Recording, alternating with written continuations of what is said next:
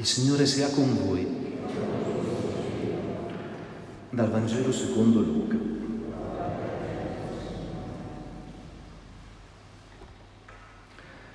In quel tempo Gesù diceva ai suoi discepoli una parabola sulla necessità di pregare sempre, senza stancarsi mai. In una città viveva un giudice che non temeva Dio né aveva riguardo per alcuno. In quella città c'era anche una vedova che andava da lui e gli diceva fammi giustizia contro il mio avversario. Per un po' di tempo egli non volle, ma poi disse tra sé anche se non temo Dio e non ho riguardo per alcuno, dato che questa vedova mi dà tanto fastidio, le farò giustizia perché non venga continuamente a importunare. E il Signore soggiunse, ascoltate ciò che dice il giudice disonesto. E Dio non farà forse giustizia ai suoi eletti che gridano giorno e notte verso di Lui? Li farà forse aspettare a lungo? Io vi dico che farà loro giustizia prontamente, ma il figlio dell'uomo, quando verrà, troverà la fede sulla terra. Parola del Signore.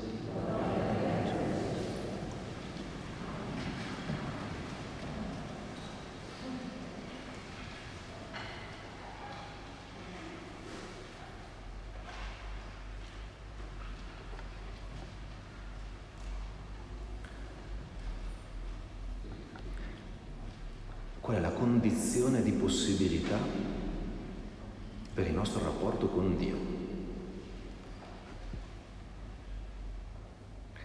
Gesù inizia questa parabola e ci dice l'Evangelista Luca sulla necessità della preghiera che poi riprenderemo. Eppure la cosa su cui la parabola si sofferma non è principalmente la necessità di quella domanda, di quella richiesta, ma è piuttosto la sproporzione del desiderio di Dio di accordare ciò che noi non abbiamo ancora chiesto. E riprendiamo la parabola, no? c'è questa vedova che si rivolge a questo giudice in modo insistente. E questo giudice, senza Dio, senza riguardo per Dio e senza riguardo per i fratelli, però a un certo punto, stanco, seccato, e per togliersi dai piedi questa vedova, accorda ciò che questa vedova gli chiedeva. E poi Gesù come commenta e dice, ma figuratevi voi, c'è questo poco di buono di giudice che accorda a questa vedova insistente ciò che lei per un po' ha chiesto. Ma figuratevi voi se Dio non desidera in modo struggente, infinito, di consolarvi il prima possibile. Secondo voi, questa qui per un po' ha chiesto a questo giudice ottuso, disonesto, eppure il giudice nel giro di poco l'ha accordato. Ma voi avete idea, ma voi pensate che Dio farà attendere molto i suoi eletti, che credono a Lui, che si rivolgono a Lui. Farà giustizia prontamente. Il problema è che noi tante volte non percepiamo proprio questa prontezza di Dio per noi, il suo desiderio per noi. Anzi, tante volte, diciamoci la verità, in un modo o nell'altro, finiamo per pensare di non essere destinatari, degni di questo desiderio. E allora ci indaffariamo, ognuno a suo modo un giovane deve essere prestante, ottenere i risultati per poter dire ho fatto quello che dovevo fare. Un adulto deve mostrare di avere quello che serve. Dio ha uno struggente desiderio di dare tutto, anzi, Dio ci ha già dato tutto. Il suo desiderio è così pronto e ci previene al punto tale che l'ha già fatto. E noi più delle volte neanche ce ne accorgiamo, ma come succede anche nella vita quotidiana di ogni giorno. Quando è che un figlio è grato e mostra gratitudine per un pranzo preparato? Contiamolo, cioè contatelo, siamo onesti. Cioè quante volte sono stato sorpreso di mettermi a tavola e che qualcuno avesse preparato per me quel pranzo. Sono stato meravigliato, ma to, guarda te, non è mica ovvio, non è mica scontato. Qualcuno per me l'ha fatto, con amore, magari anche contro voglia, magari con qualche fatica. Dio ha un desiderio tale di noi che ha già dato tutto e noi manco ce ne accorgiamo. Allora è dentro questo desiderio che noi impariamo cos'è la preghiera e che cos'è la fede. L'Evangelista Luca dice così, no? Gesù diceva ai suoi discepoli una parabola sulla necessità di pregare sempre, senza stancarsi mai tre parole che hanno un peso specifico abbastanza forte, necessità, sempre, mai. Necessità, cos'è una cosa necessaria? Necessaria è una cosa senza la quale non si può, non si può. La preghiera non è importante, importante è una delle cose tra le altre. Eh, questa cosa sarebbe importante, però siccome è solo importante e non necessaria, si potrebbe fare anche senza. Finché continuiamo a dire che la preghiera è importante, non preghiamo mai. No, è necessaria, è un'altra cosa.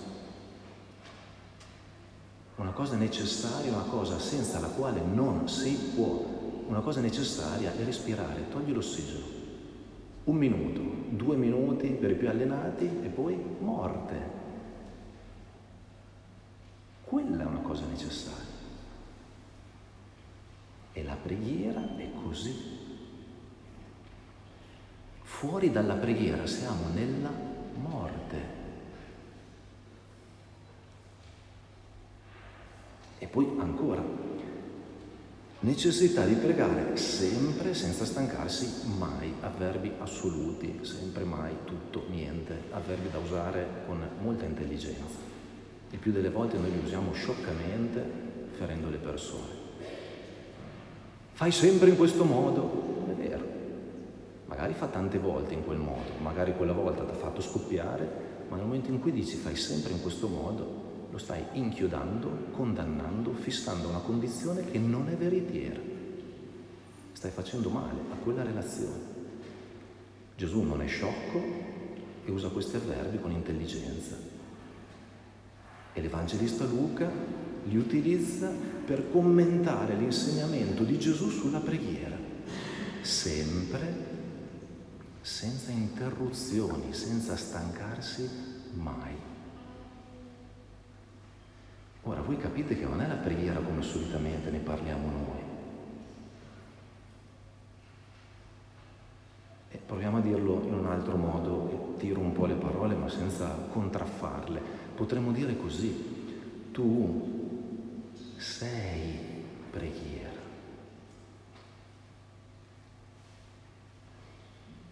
Che non è il modo ovvio per dire, vabbè, allora faccio quello che mi pare, tanto... No, no, tu sei preghiera, cioè tu sei relazione con Dio. Tu non esisti fuori da questa relazione fondamentale con colui in cui sei stato creato, che ti ha creato, in cui sei stato redento, che ti ha redento.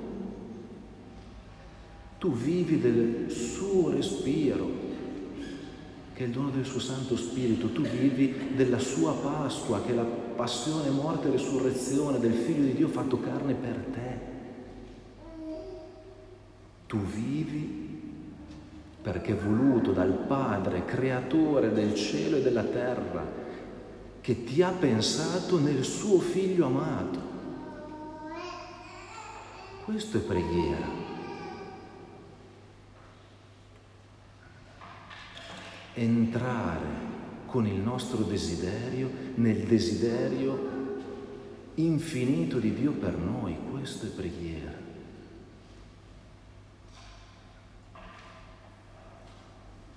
E le nostre preghiere, i nostri momenti di preghiera che vanno presi, che vanno difesi, che vanno custoditi e che sono possibili in qualunque vita, non diciamoci storie i nostri momenti di preghiera ci servono a entrare in questa preghiera, altrimenti le nostre preghiere non sono mai diventate e mai diventeranno preghiere, se non attingono a questo spirito, a questo desiderio, al mistero della Trinità. E allora comprendiamo anche quel paradosso di cui eh, parla Gesù, ma insomma è possibile che questo sia preghiera eppure può accadere, può accadere che la fede sparisca, ma il figlio dell'uomo quando verrà troverà ancora la fede sulla terra.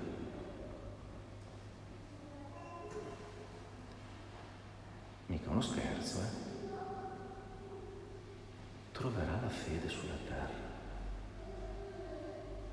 E che cos'è in questo caso la fede? È questa profonda consapevolezza di sapere che siamo da Dio, che siamo di Dio e che in Lui siamo gli uni degli altri, ma non genericamente, in quei volti concreti che hai accanto.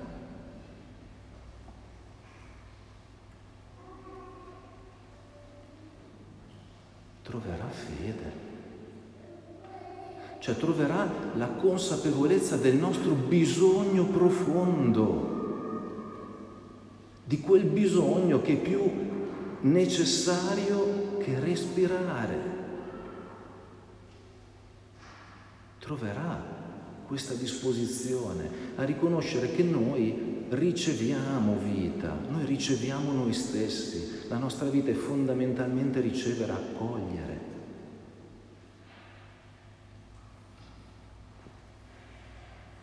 Guardate che noi, sono pesante, lo so, e lo voglio essere, noi impostiamo la nostra vita in modo opposto, il più delle volte senza accorgercene. Noi impostiamo la nostra vita il più delle volte per mettere tutte le condizioni in modo tale da non avere bisogno.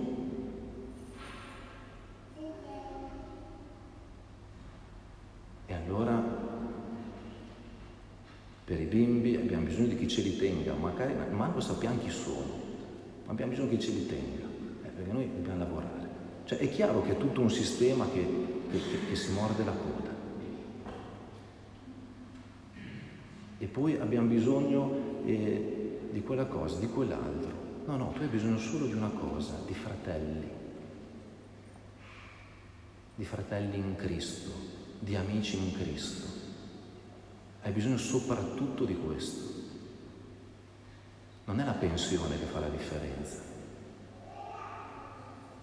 Le abbiamo avuto tutte queste cose, tutte. Scuola a costo zero, sanità a costo zero, pensioni a 40 anni e abbondanti, le abbiamo avute tutte. Questo salva la nostra vita? No, no. La fede salva la vita cioè la coscienza che io non sto in piedi da solo, ho bisogno, ho un bisogno sanguinante, neanche me ne rendo conto, penso di stare in piedi, penso di essere vivo, sono morto. Questa è la fede. E Gesù dice, eh, chissà quando ritornerò se qualcuno avrà l'umiltà di riconoscere che è così, o se avranno cercato di impostare tutto senza di me, di avere tutti i servizi che gli servono per poi essere soli e disperati, cioè dannati. Dannazione all'inferno è questo, eh. una vita senza fede, una vita senza preghiera, una vita senza amore. Questo è l'inferno, che inizia già qui.